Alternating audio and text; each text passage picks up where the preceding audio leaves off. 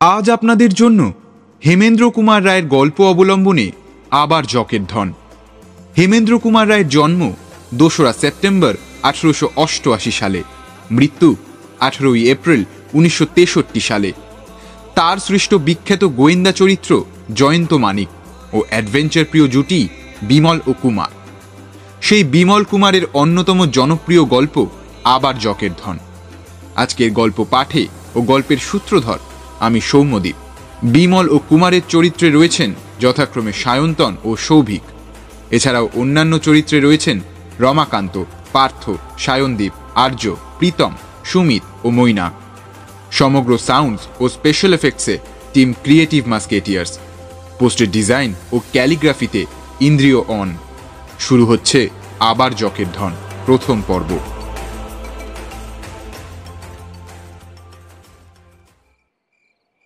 সন্ধ্যাবেলা দুই বন্ধু পাশাপাশি বসে আছে। একজনের হাতে একটা খবরের কাগজ, আরেকজনের হাতে একটা মস্ত খোলা বই। সামনে একটি টেবিল। তার তলায় কুণ্ডলি পাকিয়ে শুয়ে আছে মস্ত একটা দেশি কুকুর।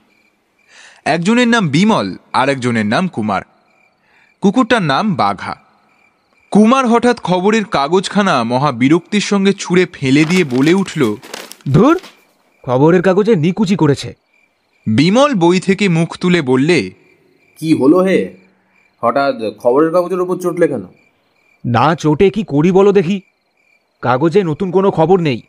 সেই থোর বড়ি খাড়া আর খাড়া বড়ি থোর। না এ পৃথিবীটা বেজায় একঘেয়ে হয়ে উঠেছে। বিমল হাতের বইখানা মুড়ে টেবিলের ওপর রেখে দিয়ে বললে পৃথিবীকে তোমার আর পছন্দ হচ্ছে না।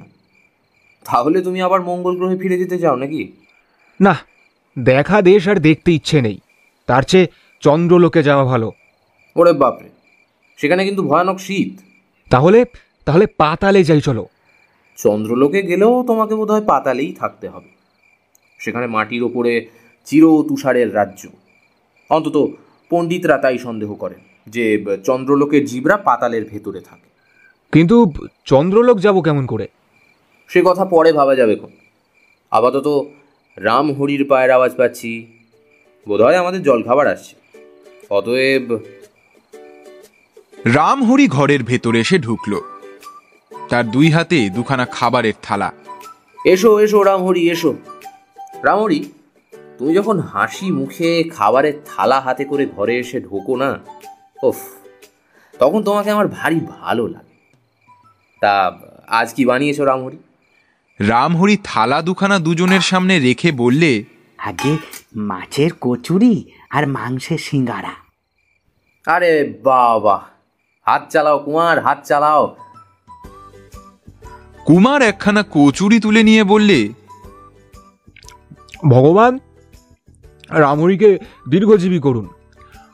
আমাদের রামহরি না থাকলে এই একঘেয়ে পৃথিবীতে একেবারে একেবারে বাঁচাই মুশকিল হতো। মাছ মাংসের গন্ধে বাঘারও ঘুম ছুটে গেল। সেও দাঁড়িয়ে উঠে প্রথমে একটা ডন দিয়ে চাঙ্গা হয়ে এসে ল্যাজ নাড়তে শুরু করে দিল। এমন সময় সদর দরজায় কড়া নাড়ার শব্দ শোনা গেল। বিমল বললে ডাকো রামহরিকে ডাকে। রামহরি বেরিয়ে গেল। খানিক পরে ফিরে এসে বললে একটা ভদ্রলোক তোমাদের সঙ্গে দেখা করতে চান। তাকে ওই বৈঠকখানায় বসিয়ে রেখে এসেছি। খাবারের থালা খালি করে বিমল ও কুমার নিচে নেমে গেল। বাইরের ঘরে একটি ভদ্রলোক বসে আছেন। তার বয়স পঁচিশ ছাব্বিশের বেশি হবে না। দিব্য ফর্সা রং চেহারায় বেশ একটি লালিত্য আছে। বিমল বললে আপনি কাকে চান? আপনাদেরকেই চাই। আপনারা আমাকে চেনেন না কিন্তু আমি আপনাদেরকে চিনি। আমার নাম মানিকলাল বসু। আমার বাড়ি খুব কাছেই। আমাদের কাছে আপনার কি দরকার? মশাই আমি বড় বিপদে পড়েছি। আমার বাড়িতে বোধহয় ভীষণ ভূতের উপদ্রব হয়েছে। কিন্তু সেজন্য আমাদের কাছে এসেছেন কেন? আমরা তো রোজা নই। এ যে সে ভূত নয় মশাই রোজায়ের কিচ্ছু করতে পারবে না। আমি আপনাদের কীর্তিকলাপ সব শুনেছি। তাই তো আপনাদের সঙ্গে পরামর্শ করতে এসেছি। আচ্ছা তা ব্যাপারটা কি আগে খুলে বলুন দেখি। ওই যে বললুম ভূতের অত্যাচার। অত্যাচার বলে অত্যাচার? সে ভয়ানক অত্যাচার। ওরে বাবা! মানিকবাবুর এহেন কথা শুনে বিমল ও কুমার হেসে ফেললে। আপনারা হাসছেন? তা হাসুন। কিন্তু আমার বাড়িটা যদি আপনাদের বাড়ি হতো না তাহলে আপনাদের মুখের হাসিটাই শুকিয়ে যেত।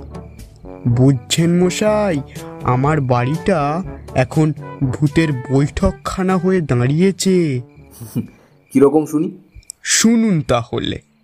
ঠিক মাসখানেক আগে আমরা বাড়িতে তালা লাগিয়ে দেশে গিয়েছিলুম।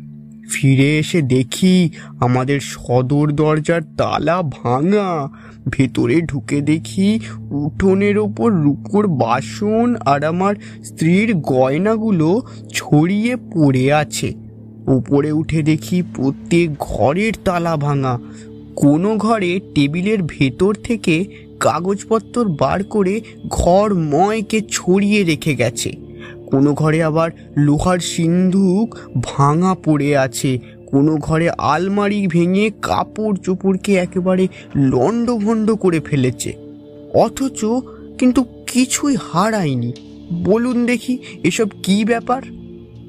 চোর এলে সব চুরি করে নিয়ে যেত, কিন্তু আমার কিন্তু কিছুই চুরি যায়নি। এটাকে ভূতের কাণ্ড বলবেন নেকো আপনারা? তারপর? তারপর তারপর ওই দিন পনেরো আগে অনেক রাতে আমার ঘুম ভেঙে গেল। জেগে উঠেই শুনলাম আমার টেরিয়ার কুকুরটা বেজায় চিৎকার করছে। তারপরে সে একটা ভীষণ আর্তনাদ করে একেবারে চুপ করে গেল। আমি তো ভয়ে ঘর থেকে বেরুতেই পারলুম না, সেইখান থেকেই বেমালুম আমি চেঁচাতে লাগলুম। তারপর বাড়ির সবাই যখন জেগে উঠল তখন ঘর থেকে বেরিয়ে দেখি আমার কুকুরটাকে কে গলা টিপে মেরে ফেলেছে আর তার মুখে লেগে রয়েছে এক খাবলা লোম। লোম? হ্যাঁ কিন্তু সে লোম কিন্তু আমার কুকুরের নয়। লোমগুলো আমি কাগজে মুড়ে রেখে দিয়েছি। এ- এই দেখুন দেখুন। বলেই মানিকবাবু কাগজের একটি ছোট পুড়িয়া বার করে বিমলের হাতে দিলেন। বিমল পুড়িয়াটা খুলে লোমগুলো পরীক্ষা করে বললে আচ্ছা। ঠিক আছে এটা এখন আমার কাছে থাক। তারপর কি হয়েছে বলুন? কাল রাত্রে কিছুতেই আমার ঘুম আসছিল না। রাত তখন ঝাঁঝা করছে চারিদিক একেবারে স্তব্ধ। হঠাৎ শুনলুম আমার বাড়ির ছাদের ওপরে ধুম ধুম করে আওয়াজ হচ্ছে। সে শব্দ কিন্তু মানুষের পায়ের শব্দ নয়। মানুষের পায়ের শব্দ অত ভারী হতেই পারে না। ঠিক যেন একটা হাতি ছাতময় চুলে বেড়াচ্ছে। ভয়ে আমার চুলগুলো পর্যন্ত খাড়া হয়ে উঠল। কাঁপতে কাঁপতে কোনো রকমে বিছানার ওপরে উঠে বসলুম। বাড়িতে এই রকম গোলমাল দেখে আমি একটা বন্দুক কিনেছিলুম। তাড়াতাড়ি সেই বন্দুকটা নিয়ে একটা ফাঁকা আওয়াজ করতেই ছাতের উপরের পায়ের শব্দটা থেমে গেল। রাতে আর কিন্তু কোনো রকম হ্যাঙ্গাম হয়নি। আপনি পুলিশে খবর দিয়েছেন? হ্যাঁ পুলিশে তো খবর দিয়েছিলাম কিন্তু পুলিশ কোনো কিনারাই করতে পারেনি। দেখুন মানিকবাবু আপনার সমস্ত কথা শুনে মনে হচ্ছে আপনার বাড়িতে যারা যারা আসছে তারা সাধারণ চোর নয়। তারা টাকা পয়সার লোভে আসছে না। আপনার বাড়িতে হয়তো এমন কোনো জিনিস আছে যার দাম টাকা পয়সার চেয়েও বেশি। খানিকক্ষণ চুপ করে বসে থেকে মানিকবাবু চিন্তিত মুখে বললেন বিমলবাবু এ কথা তো আমি একবারও ভেবে দেখিনি। হ্যাঁ আপনি ঠিকই বলেছেন। আমার বাড়িতে একটা মূল্যবান জিনিস আছে বটে। ইচ্ছে করলে জানেন আমি রাজার ঐশ্বর্য পেতে পারি। তার মানে? শুনুন তাহলে গোড়া থেকেই বলছি। আমার বাবার দুই ভাই মেজ কাকার নাম সুরেন বাবু আর ছোট কাকার নাম মাখন বাবু। ওই গেল যুদ্ধের সময় আমার দুই কাকাই ফৌজের সঙ্গে আফ্রিকায় যান। তারপর তাদের আর কিন্তু কোনো খবরটি পাইনি আজ তিন মাস আগে জাঞ্জিবার থেকে হঠাৎ মেজো কাকার এক মস্ত চিঠি পাই। চিঠির মর্ম মেজো কাকার ভাষাতেই আমার কিন্তু ওই হালকা হালকা মনে আছে। আর ওই যতটা মনে আছে আপনাকে আমি সংক্ষেপে বলছি। বাবা মানিক, আমি এখন মৃত্যু শয্যায় আমার বাজবার কোনো আশা নেই। এতদিন আমি তোমাদের কোনো খবর নিতেও পারিনি, নিজের কোনো খবরও দিতে পারিনি।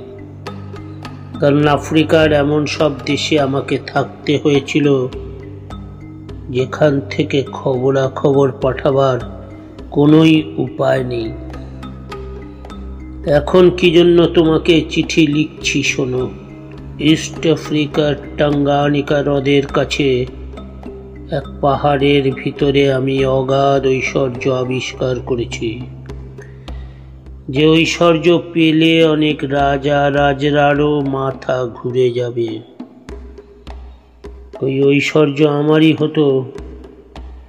কিন্তু সাংঘাতিক পীড়ায় আমি এখন পরলোকের পথে পা দিয়েছি। আমার স্ত্রীও নেই সন্তানও নেই। কাজেই ওই ঐশ্বর্যের সন্ধান আমি তোমাকেই দিয়ে গেলুম। ওখানকার সমস্ত ধনরত্ন তুমি পেতে পারো। এই পত্রের সঙ্গে ম্যাপ পাঠালুম। সেখানে খুব যত্নে সাবধানে রেখো। কোন পথে কেমন করে কোথায় গেলে গুপ্তধন পাওয়া যাবে। এই ম্যাপে সব লেখা আছে। আর আর কেউ যেন এই ম্যাপের কথা জানতে না পারে। হ্যাঁ আ- আ- আরও একটা কথা মনে রেখো। একলা যেন এই গুপ্তধন নিতে এসো না। কারণ দুর্গম পথ, পদে পদে প্রাণের ভয়।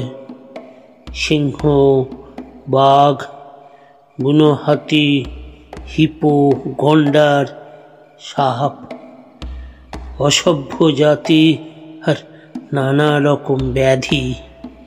কখন যে কার কবলে প্রাণ যাবে কিছুই বলা যায় না। এসব বিপদ যদি এড়াতে পারবে বলে মনে করো, তবেই এসো নইলে নয়। চিঠির সঙ্গে গুপ্তধনের একটা ইতিহাস দিলুম। পড়ে দেখলে অনেক সুবিধে হবে। ভগবান তোমার মঙ্গল করুন। ইতি তোমার মেজ কাকা। বিমলবাবু আপনি কি মনে করেন যে ওই ম্যাপের জন্যই আমার ওপরে অত্যাচার হচ্ছে? কিন্তু এসব কথা তো আমি আর কারুর কাছেই বলিনি। আপনার মেজো কাকার চিঠি আর ম্যাপ এখনও আপনার কাছেই আছে তো? হ্যাঁ নিশ্চয়ই।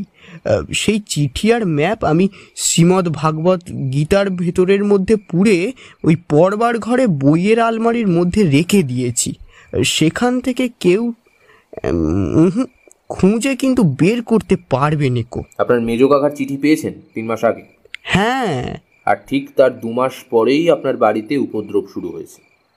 এতেও কি আপনি বুঝতে পারছেন না যে চোরেরা ওই ম্যাপখানাই চুরি করতে চায় এ চোরেরা কি অন্তর্জামী নাকি? ম্যাপের কথা তো এতদিন খালি আমি জানতুম মশাই। আর আজ আপনারা দুজনে জানলেন। এমন সময় বাঘা এসে ঘরের ভেতর ঢুকলো। একবার মানিকবাবুর পা দুটো গম্ভীরভাবে শুঁকে দেখলে। তারপর পথের ধারের একটা জানলার কাছে গিয়ে গড়গড় করতে লাগলে। মানিকবাবু চেয়ারের ওপর দুই পা তুলে দাঁড়িয়ে উঠে কোনো রকমে বললেন ও ও কি মশাই আপনার কুকুর অমন করে কেন? কামড়াবে নাকি? বিমল এক লাফে জানালার কাছে গিয়ে দেখলে বাইরের রোয়াকের ওপরে হুমড়ি খেয়ে বসে আছে একটা লোক। জানালায় কান পেতে আছে। সে হাত বাড়িয়ে তাকে ধরতে গেল কিন্তু পারল না। লোকটা তরাক করে রোয়াক বেয়ে রাস্তায় নেমে পড়েই তীরের মতো ছুটে অদৃশ্য হয়ে গেল। মানিকবাবু বললেন ও আবার কি? চোরেরা আপনার পেছনে চর পাঠিয়েছিল। ও বাবা কেন? কেন আবার? আপনি আমাদের এখানে কেন আসছেন সেটাই জানবার জন্যে। আপনি ম্যাপখানা কোথায় রেখেছেন লোকটা নিশ্চয়ই তা শুনতে পেয়েছে। তাহলে এখন উপায়? উঠুন উঠুন, মানিকবাবু, উঠুন। শিগগির বাড়িতে চলুন। আজ রাত্রে চোরেরা নিশ্চয়ই আপনার বাড়ি আক্রমণ করবে। আজ আমরাও আপনার বাড়িতে পাহারা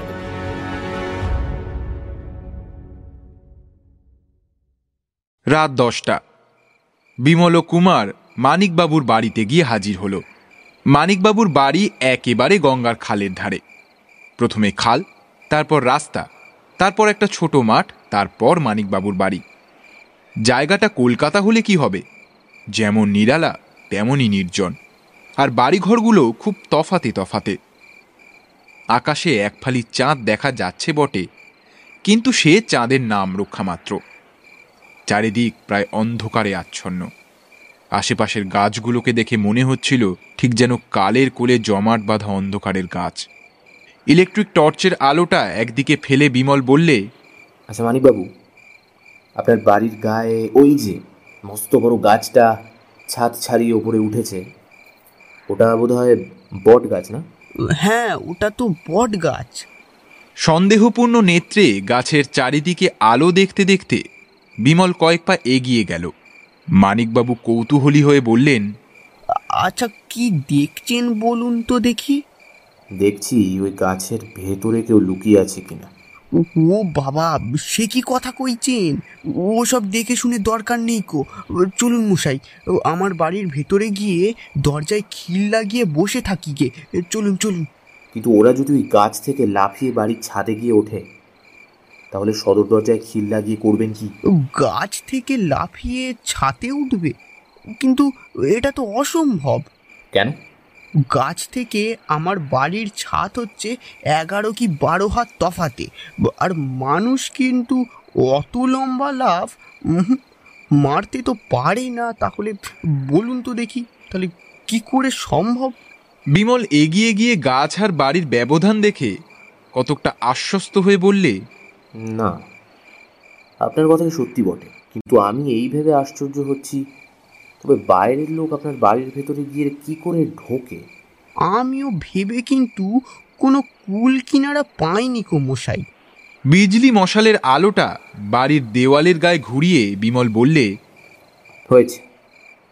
ছাদ থেকে বৃষ্টির জল বেরোবার ওই যে তিন চারটে নল রয়েছে চোরেরা নিশ্চয়ই ওই নল বেয়ে ওপরে ওঠে।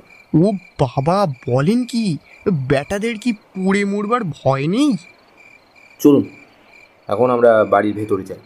মানিকবাবু এগিয়ে গিয়ে দরজার কড়া নাড়তেই একজন চাকর ভেতর থেকে দরজা খুলে দিল। বাড়ির ভেতর গিয়ে বিমল বললে মানিকবাবু আজ সদর দরজায় ভেতর থেকে একেবারে তালা বন্ধ করে দিন। কেউ যেন আর দরজা না খোলে।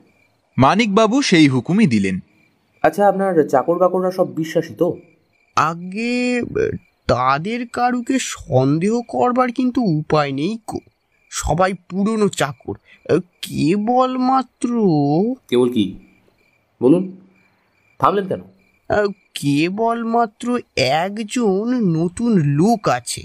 নতুন? কদিন রেখেছেন তাকে? হ্যাঁ সে এই সবে কালকে এসেছে। আপনি তাকে চেনেন না? না। কিন্তু তাকেও সন্দেহ করবার কিন্তু কারণ দেখি না।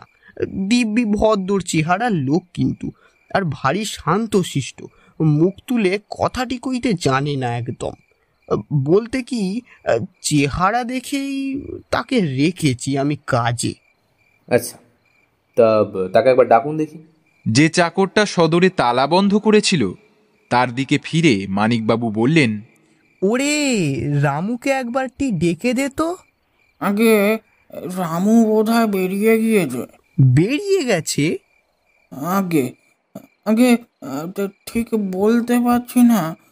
তবে তবে তাকে খানিকক্ষণ আর দেখতে পাইনি কিন্তু বাবা। আমি না বারণ করেছিলুম সন্ধ্যের পর কারুকে বাড়ি থেকে না বেরোতে? থাক মানিকবাবু এখানে দাঁড়িয়ে বকাবকি করে কাজ নেই। আমরা এখন আপনার পড়বার ঘরটায় যাই চলুন। চলুন চলুন। সেই ঘরেই তো আপনার কাকার চিঠি আর ওই ওই ম্যাপখানা আছে তাই না? হ্যাঁ আছে আমার কাছে।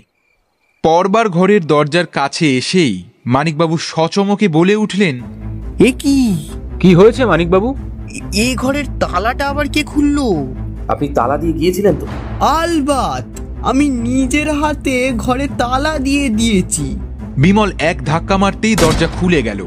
সবার আগে সেই ঘরের মধ্যে ঢুকে বললে মানিকবাবু আমি যে ভয় করেছিলাম সেটাই হলো।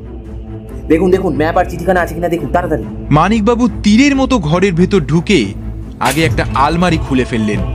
তারপর তাড়াতাড়ি একটা বই বার করে খান কয়েক পাতা উল্টে হতাশভাবে বললেন সর্বনেশ হয়েছে সে চিঠিও নেই আর ম্যাপটাও যে নেই কো? না মানিকবাবু আমরা একেবারে ঠিক সময় এসে পড়েছি। দূর দূর দূর। এ, ঠিক সময়ে এসে পড়েছি না ছাই করেছি। এ, আমার? আগে ওই টেবিলের তলায় তাকিয়ে দেখুন। মানিকবাবু ও বিমল ঘরের কোণে একটা টেবিলের দিকে চেয়ে দেখলে কে একজন লোক সেখানে হুমড়ি খেয়ে বসে আছে।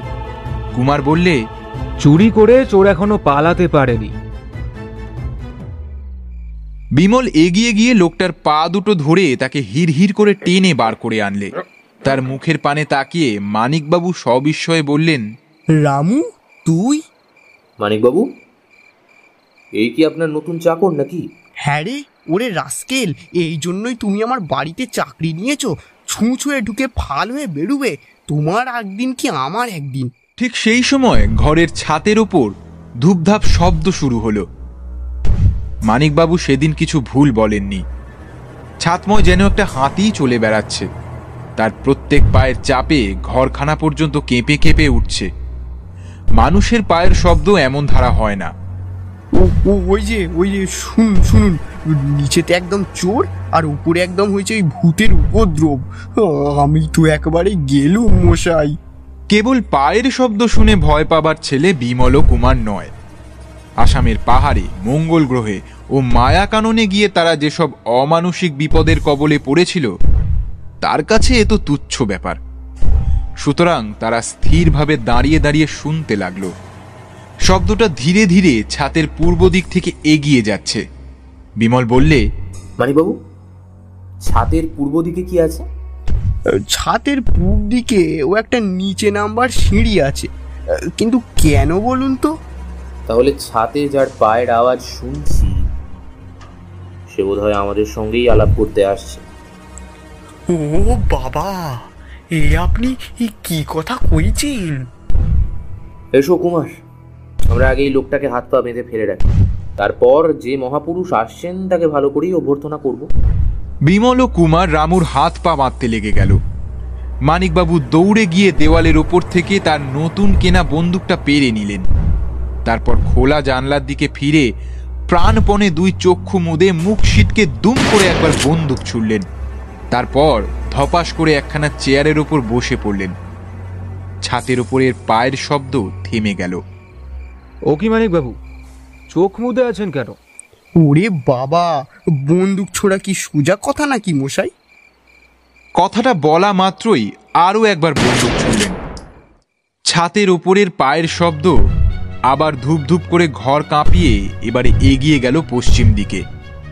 তারপরেই যে আওয়াজ হলো তাতে বোঝা গেল যে কেউ ছাদ থেকে পাশের বটগাছের ওপরে লাফিয়ে পড়ল। মানিকবাবুর হাত থেকে বন্দুকটা কেড়ে নিয়ে বিমল বললে মানিকবাবু তাড়াতাড়ি উঠে দুটো টোটা এনে বিমলের হাতে দিলেন। বিমল বন্দুকে টোটা ভরতে ভরতে বলল কুমার তুমি টর্চের আলোটা মাঠে ফেলে দেখো গাছ থেকে কে নামছে তাড়াতাড়ি দেখো। কুমার বিজলি মশাল জেলে জানালার কাছে গেল। বিমলও তার পাশে গিয়ে দাঁড়াল। কিন্তু মশালের আলো অত দূরে ভালো করে পৌঁছলো না। কেবল অস্পষ্টভাবে এইটুকু দেখা গেল যে চার পাঁচটা মূর্তি মাঠের উপর দিয়ে ছুটছে। তার মধ্যে একটা মূর্তি হচ্ছে মিশমিশে কালো। আকারে প্রকাণ্ড ও তার দেহে একখণ্ড বস্ত্র পর্যন্ত নেই। মানিকবাবু জানলা দিয়ে একবার উকি মেরে দেখেই ভূত ভূত বলে চেঁচিয়ে পিছিয়ে এলেন। ওরে বাবা রে ভূত ভূত। কি ও? মানুষের মতো দেখতে। অথচ বিমল মুখ ফিরিয়ে রহস্যময় হাসি হেসে বললে আর বন্দুক ছোড়া হয়েছে নাগালের বাইরে গিয়ে পড়েছে। কিন্তু এ আমি কি দেখলাম বিমলবাবু? ভূতে আর মানুষে একসঙ্গে ছুটছে। ব্যাপারটা আশ্চর্য বটে। আমিও কিছু বুঝতে পারলাম না। কিন্তু সে কথা পরে ভাবা যাবে এখন। আপাতত শ্রীমান রামুর সঙ্গে একটু গল্প করা যাক। কি বলো রামু? তাহলে আজ সন্ধে তুমিই বোধহয় আমার বাড়িতে আড়ি পাততে গিয়েছিলে তাই তো? রামু কোনো জবাব দিল না। আরে কি এ কথা কইছো না যে বড়? মৌনি বাবা হয়ে ধ্যান করছ না কি রামু মুখ খুলল না। কুমার বলল ওহে বিমল রামু কথা না কইলে তো বড় বয়ে গেল। ওর কাছে যে চিঠি আর ম্যাপ আছে তা নিয়েই আমাদের দরকার। যা বলেছ। বলে বিমল রামুর জামা কাপড় সব হাতড়াতে লাগল। কিন্তু সেই চিঠি ও ম্যাপ পাওয়া গেল না। বিমল তাকে খুব খানিকটা ঝাঁকানি দিয়ে বললে সেই চিঠি আর ম্যাপ কোথায়? সেই চিঠি আর ম্যাপ কোথায়? রামু চুপ। মানিকবাবু খাপ্পা হয়ে ঘুষি পাকিয়ে তেরে এসে বললেন তোর বুবাহর নিকুচি করেছে হতভাগা। এক্ষুনি মেরে না তোর হাড় ভেঙে দেবো তুই জানিস? আমার আমার কাছে কিচ্ছু নেই। নেই? চালাকি পেয়েছিস? নেই তো গেল কোথায়? গেল কোথায়? যারা এসেছিল তারা নিয়ে গেছে। মানিকবাবু মাথায় হাত দিয়ে বসে পড়লেন।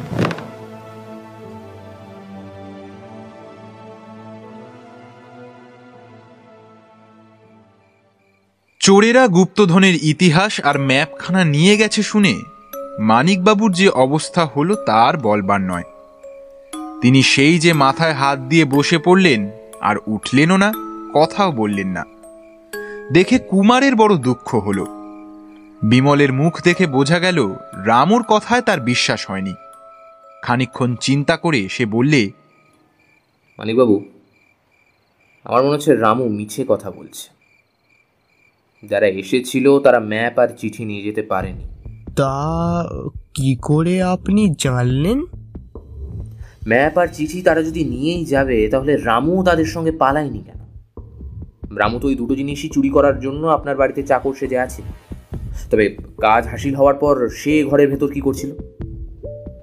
আমি আমি পালানোর সুযোগ পাইনি। আপনারা আপনারা হঠাৎ এসে পড়লেন। কিন্তু আমরা আসবার পরেও ম্যাপ আর চিঠি পেয়েও তোমার দলের লোকেরা ছাতের ওপরে অপেক্ষা করছিল কেন? না না মানিকবাবু। আপনার চিঠি আর ম্যাপ বোধহয় এখানেই কোথাও আছে। আসুন আমরা আরেকবার ভালো করে খুঁজে দেখি। তন্ন তন্ন করে প্রায় এক ঘণ্টা ধরে তারা ঘরের চারিদিক খুঁজল। কিন্তু কোথাও কিছু পাওয়া গেল না। তাদের দিকে তাকিয়ে রামু ফিকফিক করে হাসতে লাগল। মানিকবাবু খাপ্পা হয়ে বললেন পোড়ার মুখে আবার হাসি হচ্ছে? দিব একদম ঠাস করে গালে একটা চড় হাসি একবারে বেরিয়ে যাবে। রামু আমি শেষবারের মতো বলছি ভালো চাও তো এখনও বলো ম্যাপ আর চিঠিটা কোথায় গেল? যারা নিয়ে যেতে এসেছিল তারা নিয়ে গেছে। আমার কাছে কিচ্ছু নেই। কে কে তারা কে? কোথায় থাকে? রামু চুপ। সহজে তুমি জবাব দেবে না না? দেখবে দেখবে তার মজাটা একবার।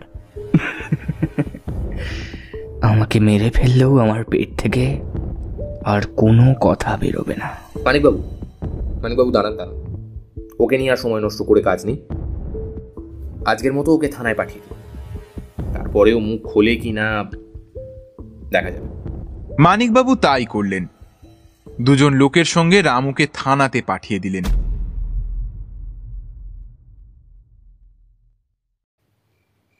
আজ বৈকালে বেশ এক পশলা বৃষ্টি পড়েছিল। আমি আসবার সময় দেখেছি। মাঠের মাটি এখনও ভিজে আছে। তুমি কথা কেন বলছো বলো তো? বটগাছের আশেপাশে ভিজে মাটির ওপরে চোরেদের পায়ের দাগ নিশ্চয়ই দেখতে পাওয়া যাবে। সেগুলো আরেকবার পরীক্ষা করতে চাই। তাতে আর আমাদের কি সুবিধা হবে? সুবিধা হয়তো কিছুই হবে না তবে পরীক্ষা করে দেখতে দোষ কি? অন্তত এটা তো বুঝতে পারব যে চোরেদের দলে কতজন ছিল। বিমল এগোলো। তার সঙ্গে সঙ্গে কুমারও অগ্রসর হলো। মানিকবাবু নিতান্ত নাচারের মতনই তাদের পেছনে পেছনে নিচে নেমে এলেন। সদর দরজা পার হয়ে মাঠের উপর পড়েই বিমল বিজলি মশালের আলো চারিদিকে ফেলতে ফেলতে বলল মানিকবাবু এতক্ষণ আমরা কি ওই ঘরে ছিলাম? হ্যাঁ ওই ঘরেই তো। কুমার ওই ঘরের ঠিক নিচেই মাটির উপর সাদা কি একটা আরে দেখো না ওই দেখো সাদা কি একটা পড়ে আছে। দেখো তো। কুমার কিছুটা এগিয়ে গিয়ে দেখে বলল কাগজের একটা মোড়ক। কাগজের মোড়ক? মানে কাগজের মোড়ক? কই কই দেখি দেখি। কুমার মোড়কটা নিয়ে এলো। মানিকবাবু মোড়কটা সাগ্রহে টেনে নিয়ে মহা উল্লাসে বলে উঠলেন এই যে এই যে আমার হারানিধি এই যে এরই তো এরই তো ভেতরে ওই চিঠি আর ম্যাপটা আছে। এই তো পেয়েছি পেয়েছি। যা ভেবেছি তাই। আমি আগেই বুঝতে পেরেছিলাম চিঠি আর ম্যাপ চোরেরা নিয়ে যেতে পারে। আমরা এসে পড়াতে পালাবার পথ না পেয়ে রামু ওই কাগজের মোড়কটা জানলা গলিয়ে মাঠে ফেলে দিয়েছে। মানিকবাবু কাগজের মোড়কটা ভেতরকার জামার পকেটে রেখে দিলেন। উফ বিমল বাবু আপনার কি বুদ্ধি? বুদ্ধি সকলেরই আছে মানিকবাবু। তবে কেউ তা খেলাতে পারে আর কেউ খেলাতে পারে না। যাকে আপনার জিনিস তো ফিরে পেলেন? এখন এই গাছের কাছে গিয়ে পায়ের দাগগুলো দেখে আসি চলুন। বটগাছের কাছে গিয়ে বিজলি মশালের আলোতে দেখা গেল ভিজে কাদার ওপরে নানা আকারের কতগুলো পায়ের দাগ। বিমল সেইখানে বসে কাগজ আর পেন্সিল বার করে একে একে দাগগুলোর মাপ নিল। তারপর বলল চোরেদের দলে লোক ছিল পাঁচজন কিন্তু সেই পাঁচজনের ভেতর একজন হচ্ছে অসাধারণ লোক। অসাধারণ লোক? অসাধারণ লোক। মানে সে আবার কি? এই দাগটার দিকে ভালো করে তাকিয়ে দেখুন। যার পায়ের এই দাগ, তার পা হচ্ছে সাধারণ মানুষের পায়ের চেয়ে প্রায় দুগুণ বড়। তার পায়ের বুড়াঙ্গুল অন্য আঙুলগুলোর চেয়ে অনেকটা তফাতে। সে মাটির ওপরে সমানভাবে পা ফেলে চলতে পারে না। তারপর অন্য অন্য পায়ের দাগের সঙ্গে মিলিয়ে দেখুন। এই দাগটা তাদের চেয়ে কত বেশি গভীর। এর দ্বারাই প্রমাণিত হচ্ছে এ একটা খুব লম্বা চওড়া আর ভারী লোকের পায়ের দাগ। এক একটা দাগ যেন এক একটা গর্ত। কে জানে তার দেহের ওজন কত? সেই জন্যই ছাদের ওপরে তার পায়ের শব্দ শুনে মনে হচ্ছিল যেন একটা মত্ত হাতি ছাতময় চলে বেড়াচ্ছে। এ কি? এটা এটা মানুষের পায়ের দাগ নাকি নাকি দানবের? ও বাবা চোরেরা কি একটা পোষা দৈত্য নিয়ে চুরি করতে এসেছে নাকি? হ্যাঁ দানবেরই বটে। সে যে কি আমি তা কতটা আন্দাজ করতেও পেরেছি কিন্তু ব্যাপারটা আরও ভালো করে তলিয়ে না বুঝে এখন কিছু বলতে চাইছি না। তবে এইটুকু জেনে রাখুন মানিকবাবু আমার আন্দাজ যদি সত্যি হয় তাহলে আমরা সামনাসামনি পড়লেই দানবের হাত থেকে কিছুতেই আত্মরক্ষা করতে পারব না। আমরা তো দূরের কথা। চল্লিশ পঞ্চাশ জন মানুষকেও সে শুধু হাতে পরাস্ত করতে পারে। ও বাবা আমার বুকটা যে একবারে ধুকপুক ধুকপুক করছে। যদি যদি সে আবার ফিরে আসে? বিমল তোমার কথা শুনে মনে হয় ময়নামতির মায়াকানন থেকে আবার কোনো দানব বুঝি আমাদের পেছন পেছনে কলকাতা এসে হাজির হয়েছে। বিমল মুখ টিপে একটুখানি হাসল। কোনো কথা বলল না। মানিকবাবু আচম্বিতে বিমলকে দু হাতে জড়িয়ে ঠকঠক করে কাঁপতে লাগলেন। কি হলো মানিকবাবু? হঠাৎ আমাকে জড়িয়ে ধরলেন কেন? ওই ওই যে ওই তারা আবার আসছে। ওই যে ওই যে। বিমল সচমকে দেখলে মাঠের অন্ধকারের ভেতর দিয়ে দুটো ছায়া তীরের মতো ছুটতে ছুটতে প্রায় তাদের কাছে এসে পড়েছে। এক ঝটকান মেরে বিমল তখনই মানিকবাবুর হাত থেকে নিজেকে মুক্ত করে নিল। তারপর দুই হাত মুষ্টিবদ্ধ করে সিধে হয়ে উঠে দাঁড়াল। তাদের দেখে মূর্তি দুটো প্রাণপণে চেঁচিয়ে উঠল। ওরে বাপরে ধরলে তাদের মুখের ওপর আলো ফেলেই বিমল চিনতে পারলে। যাদের সঙ্গে রামুকে থানায় পাঠানো হয়েছিল এরা তারাই। মানিকবাবুর ধরে এতক্ষণে যেন প্রাণ ফিরে এলো। তিনি বললেন কে? সতীশ সুরেন। তা তা তোরা এমন করে ছুটে আসছিস কেন বাপ? এ, কি হয়েছে? বাবু আপনারা আপনারা এখানে আছেন? বাঁচলুম বাঁচলুম। আমরা আমরা ভেবেছিলুম সেই ভূতটা এখানে এসে হাজির হয়েছে। কি বলছো সতীশ? তোমার কথা তো আমি কিছুই বুঝতে পারছি না কো। ভূত কি? ভয়ানক ব্যাপার বাবু ভয়ানক ব্যাপার। আমরা আমরা যে প্রাণে বেঁচে পালিয়ে আসতে পেরেছি এটুকুই আশ্চর্য। রামু কোথায়? হয় পালিয়েছে নয়তো নয়তো ভূতের হাতে পড়েছে। বেশি বাজে বকো না আগে আসল কথাটা খুলে বলো। বললে বললে হয়তো আপনারা বিশ্বাস করবেন না তবুও না বলে উপায় নেই। রামুকে নিয়ে আমরা থানায় যাচ্ছিলুম। এত রাতে পথে লোকজন ছিল না। আগে ছিল সুরেন, মাঝখানে রামু, আর আর পেছনে আমি। তারপর শীতলা মন্দিরের সামনে সেই ঝুপসি অসত্য গাছের তলায় গিয়ে যখন পৌঁছলুম, তখন আপনারা আপনারা বিশ্বাস করবেন না, কিন্তু আমি সচক্ষে দেখলুম, হঠাৎ মস্ত বড় একখানা একখানা কালো হাত গাছের ওপর থেকে সা করে নেমে এসে সুরেনের গলা ধরে তাকে তাকে টেনে নিলে। তারপর তারপর ব্যাপারখানা ভালো করে বোঝবার আগেই উপর থেকে একখানা একখানা হাত নেমে এসে আমাকেও ঠিক তেমনি করেই টেনে নিলে। মিনিট খানেক আমাকে শূন্যে ঝুলিয়ে রেখেই হাতখানা আবার আমাকে ছেড়ে দিল। কিন্তু কিন্তু মাটির ওপরে পড়ে রামুকে রামুকে আর দেখতে পেলুম না। তারপর তারপর তারপর আমরা ছুটতে ছুটতে এই এইখানে এইখানে পালিয়ে আসছি।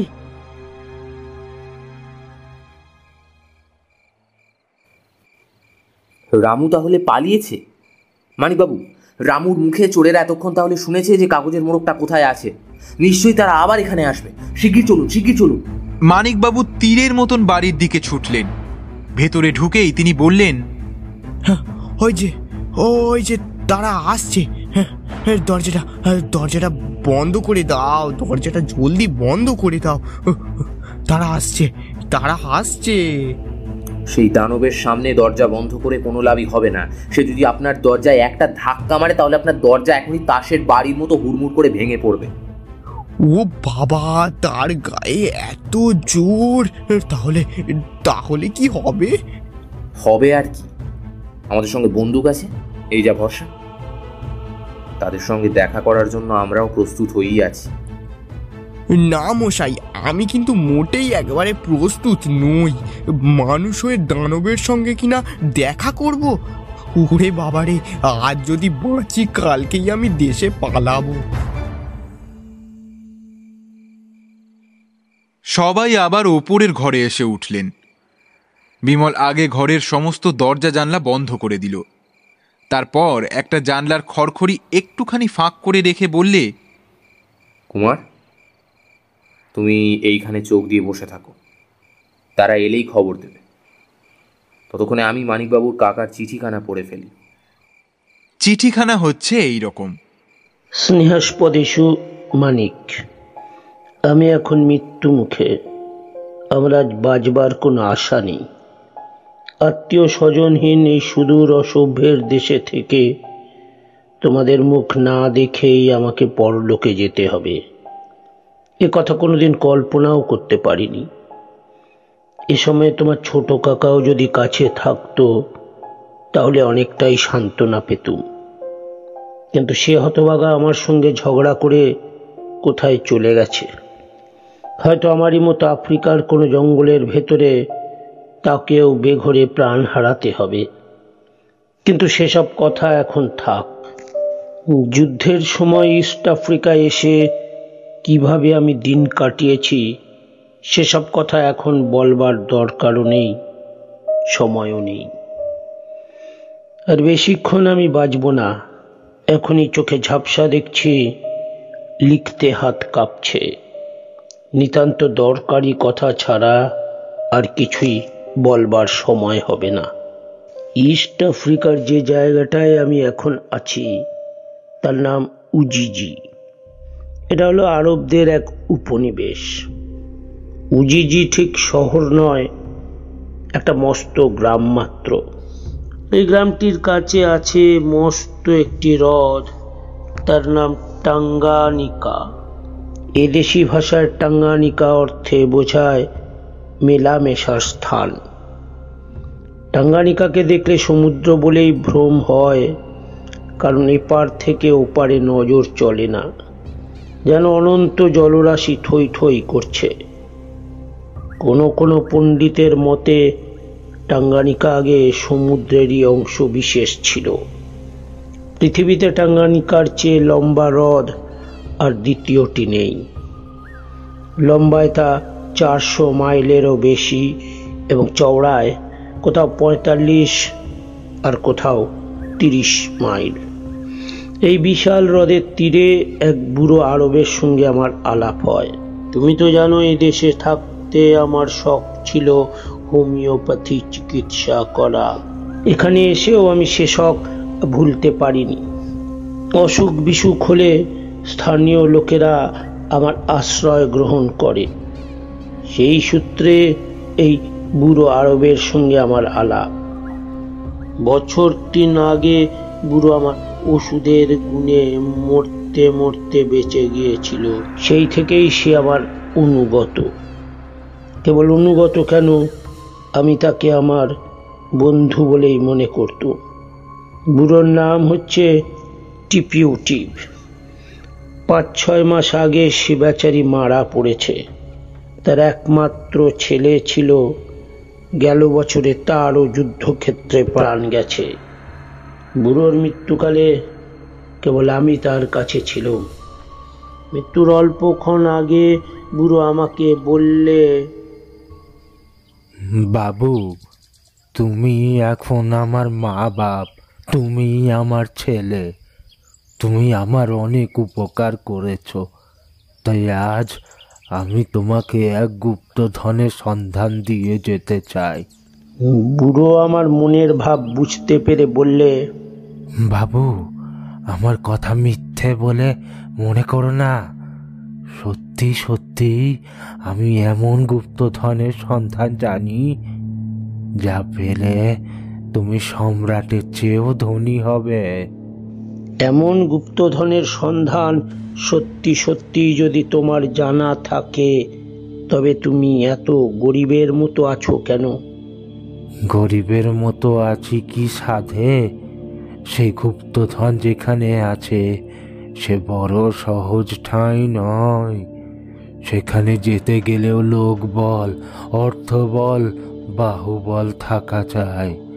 সে সব কিছুই আমার নেই। কে আমার সঙ্গে যাবে? কাকে বিশ্বাস করব?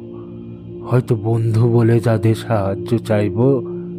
টাকার লোভে তারা আমারই গলায় ছুরি বসাবে।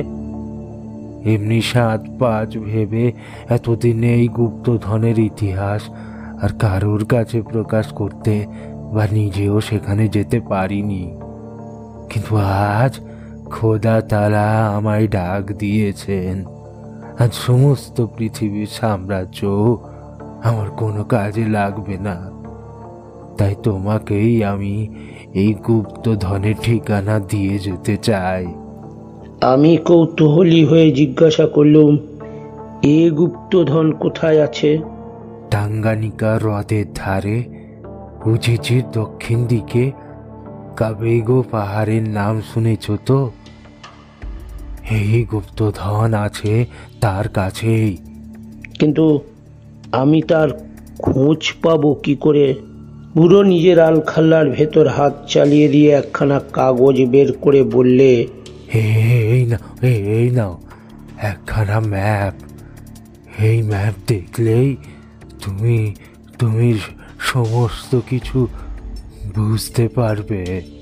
ম্যাপখানা নিয়ে তার ভেতরে ইংরেজি লেখা থেকে আশ্চর্য হয়ে বললুম এই ম্যাপ তুমি কোথায় পেলে?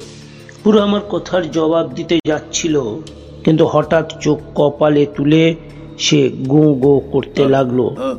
তারপর সে অজ্ঞান হয়ে গেল। অনেক চেষ্টা করেও আর তার জ্ঞান ফিরিয়ে আনতে পারলুম না, এবং সেই অবস্থাতেই তার মৃত্যু হলো। মানিক তারপর থেকেই সেই গুপ্তধন ভূতে পাওয়ার মতন আমাকে পেয়ে বসল। দিনরাত খালি সেই চিন্তা। শেষটা আর থাকতে না পেরে জন পনেরো অসভ্য কুলি নিয়ে আমি সেই গুপ্তধনের সন্ধানে যাত্রা করলুম। কিন্তু পথে রোগ, বন্যজন্তু আর অসভ্য বুনোদের কবলে পড়ে আমার সাঙ্গপাঙ্গদের অধিকাংশই মারা পড়ল। যথাস্থানে গিয়ে যখন উপস্থিত হলুম, তখন আমার দলের লোক ছিল মাত্র দুজন এবং আমিও পড়লুম জ্বরে। তার উপরে প্রায় পাঁচ, ছশো অসভ্য লোক আমাদের আক্রমণ করতে এলো। কাজেই পৃষ্ঠ প্রদর্শন করে কোনো গতিকে পালিয়ে এসে আমরা প্রাণ রক্ষা করলুম। অসভ্যদের হাত থেকে বাঁচলুম বটে, কিন্তু সেই জ্বর হলো আমার কাল। আমার ভাগ্যে গুপ্তধন লাভ হলো না, কিন্তু গুপ্তধন যে সেখানে আছে, সে বিষয়ে কোনো সন্দেহই নেই। স্থানীয় লোকেদের কাছে শুনে দেখেছি, ওই গুপ্তধনের কাহিনী সেখানে লোকের মুখে মুখে ফেরে। অনেক কাল আগে কোনো রাজা নাকি সেখানে ওই গুপ্তধন লুকিয়ে রেখেছিলেন।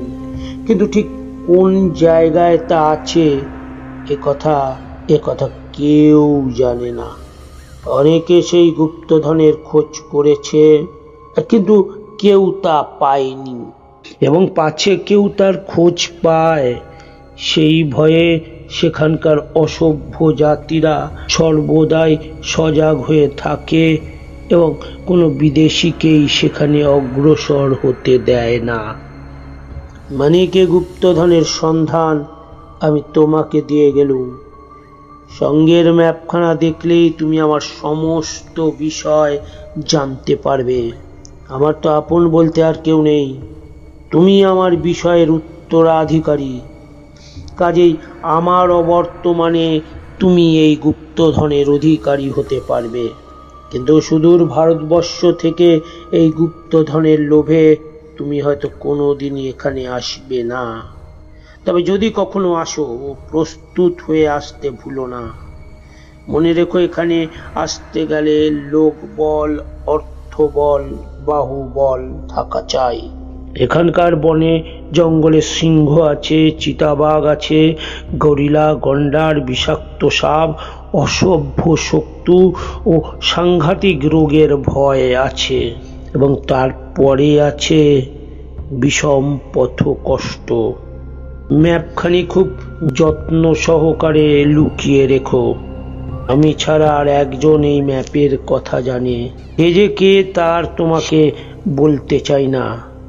তবে এর মধ্যেই সে ওই ম্যাপখানা চুরি করবার চেষ্টা করেছিল।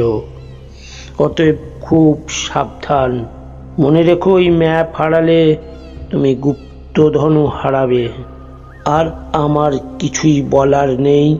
ভগবান তোমার মঙ্গল করুন। ইতি আশীর্বাদক তোমার কাকা। হ্যাঁ ভালো কথা। তোমরা যদি উজিজিতে আসো, তাহলে এখানে গাটুলা বলে এক বুড়ো সর্দার আছে। তার সঙ্গে দেখা করে নিজের পরিচয় দিও। গাটুলা খুব বিশ্বাসী আর আমাকে অত্যন্ত ভালোবাসে। আমি যখন গুপ্তধন আনতে গিয়েছিলাম, তখন সেও আমার সঙ্গে ছিল। পথের খবর সে সব জানে। তাকে সঙ্গে নিলে তোমার অনেক অনেক উপকার হবে। চিঠিখানা পড়ে বিমল খানিকক্ষণ চুপ করে রইল। তারপর বলল মানিকবাবু কালকেই আপনার বাড়ির সবাইকে দেশে পাঠিয়ে দিই। তারপর এই বাড়িতে তালা বন্ধ করে আপনি আমার বাড়িতে থাকবেন চলুন। আপনার বাড়িতে গিয়ে থাকব কেন বলুন দেখি? তাহলে আপনি অনেকটা নিরাপদ থাকতে পারবেন। আমরা তো আর রোজ এখানে এসে পাহারা দিতে পারব না। কিন্তু বিমলবাবু মাথার উপরে এরকম একটা বিপদ নিয়ে আর কদিন এমন করে চলবে বলুন তো? আর বেশি দিন নয়। খুব বড় জোর সাত দিন। তারপরেই আমরা আফ্রিকায় যাত্রা করব। ও বাবা সে কি কথা? আফ্রিকায় কি যাব? আফ্রিকায় না গেলে গুপ্তধন পাবেন কি করে? ও বাবা বলেন কি? কাকার চিঠিগুলো আপনারা পড়লেন তো? ওখানে সিঙ্গি আছে, বাঘ আছে, সাপ আছে, গরিলাও আছে। হ্যাঁ পৃথিবীর যত বিপদ সব সেখানে আছে। তা আমি জানি। আর জানি বলেই তো সেখানে যেতে চাইছি। আপনার জন্য সেখানে গুপ্তধন আছে, আর আমাদের জন্য আছে বিপদ। কেবল বিপদ। আপনার গুপ্তধনের ওপরে আমাদের কোনো লোভ নেই। আমরা চাই খালি বিপদকে সে বিপদ হবে যত ভয়ানক আমাদের আনন্দও হবে তত বেশি। বলেন কি মশাই? কুমার জানালার কাছ থেকে সরে এসে বললে হ্যাঁ মানিকবাবু বিপদকে আমরা ভালোবাসি। বিপদ না থাকলে মানুষের জীবনটা হয় আলুনি আলু ভাতের মতন সেরকম জীবনকে আমরা ঘৃণা করি। আমি কিন্তু বিপদ আপদে একদম মোটেই পছন্দ করি না। আমি শান্তিপ্রিয় মানুষ। কিন্তু পছন্দ না করলেও বিপদ এসে আপনারই দরজা অপেক্ষা করছে। জানলার ফাঁক দিয়ে দেখুন নিচে কারা দাঁড়িয়ে আছে। হ্যাঁ? তারা এসেছে নাকি? হ্যাঁ কিন্তু অন্ধকারে তাদের দেখাচ্ছে আবছায়ার মতো। বিশেষ কিছুই বোঝবার জো নেই। মানিকবাবু ধপাস করে একখানা চেয়ারের ওপর বসে পড়লেন। বিমল জানালার কাছে গিয়ে দাঁড়াল। বাইরে এত অন্ধকার যে চোখ যেন প্রায় চলে না। নিচে জমির ওপরে কারা যেন চলাফেরা করছে। ঠিক যেন কতগুলো ছায়া নড়ে চড়ে বেড়াচ্ছে। একটা ছায়া খুব প্রকাণ্ড এবং অন্ধকারের চেয়েও কালো। কেবল সেই ছায়াটা চলাফেরা করছে না। সে এক জায়গায় দাঁড়িয়ে খালি দুলছে আর দুলছে। অন্ধকারের ভেতর থেকে তার চোখ দুটো যেন কয়লার মতো জ্বলে উঠছে। হঠাৎ নিচ থেকে চাপা গলায় কিছু শব্দ শোনা গেল। না না। সে খবরের কাগজের মোড়কটা এখানে আর নেই। আরে ভালো করে খুঁজে দেখ। আর খোঁজা মিছে সেটা নিশ্চয়ই সেটা নিশ্চয়ই কেউ কুড়িয়ে নিয়ে গেছে। নিয়ে আর যাবে কোথায়? দেখছি আমাদেরই বাড়ির ভেতর ঢুকতে হবে। ঘটোৎকচ। ঘটোৎকচ। আমাদের সঙ্গে সঙ্গে আয়। আবার আমাদের কাছে চড়তে হবে। বিমল ওপর থেকে চেঁচিয়ে বললে এসো বন্ধুগণ আমরাও তোমাদের আদর করবার জন্য প্রস্তুত হই আছি। কুমার কুমার বন্দুকটা দাও তো। মুহূর্তের মধ্যেই মাঠের ভেতর থেকে ছায়াগুলো তীব্র গতিতে সরে গেল। বিমল মুখ ফিরিয়ে বললে মানিকবাবু চাঙ্গা হয়ে উঠুন। ঘটোৎকচ আহাজ আর যুদ্ধ করবে না।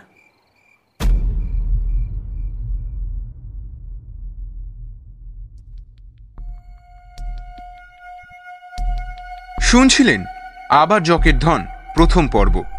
কমেন্টে জানান, কেমন লাগল আমাদের এই কাজ? খুব শীঘ্রই আমরা পরবর্তী পর্ব নিয়ে হাজির হব আপনাদের সামনে। ততক্ষণের জন্য শুভরাত্রি।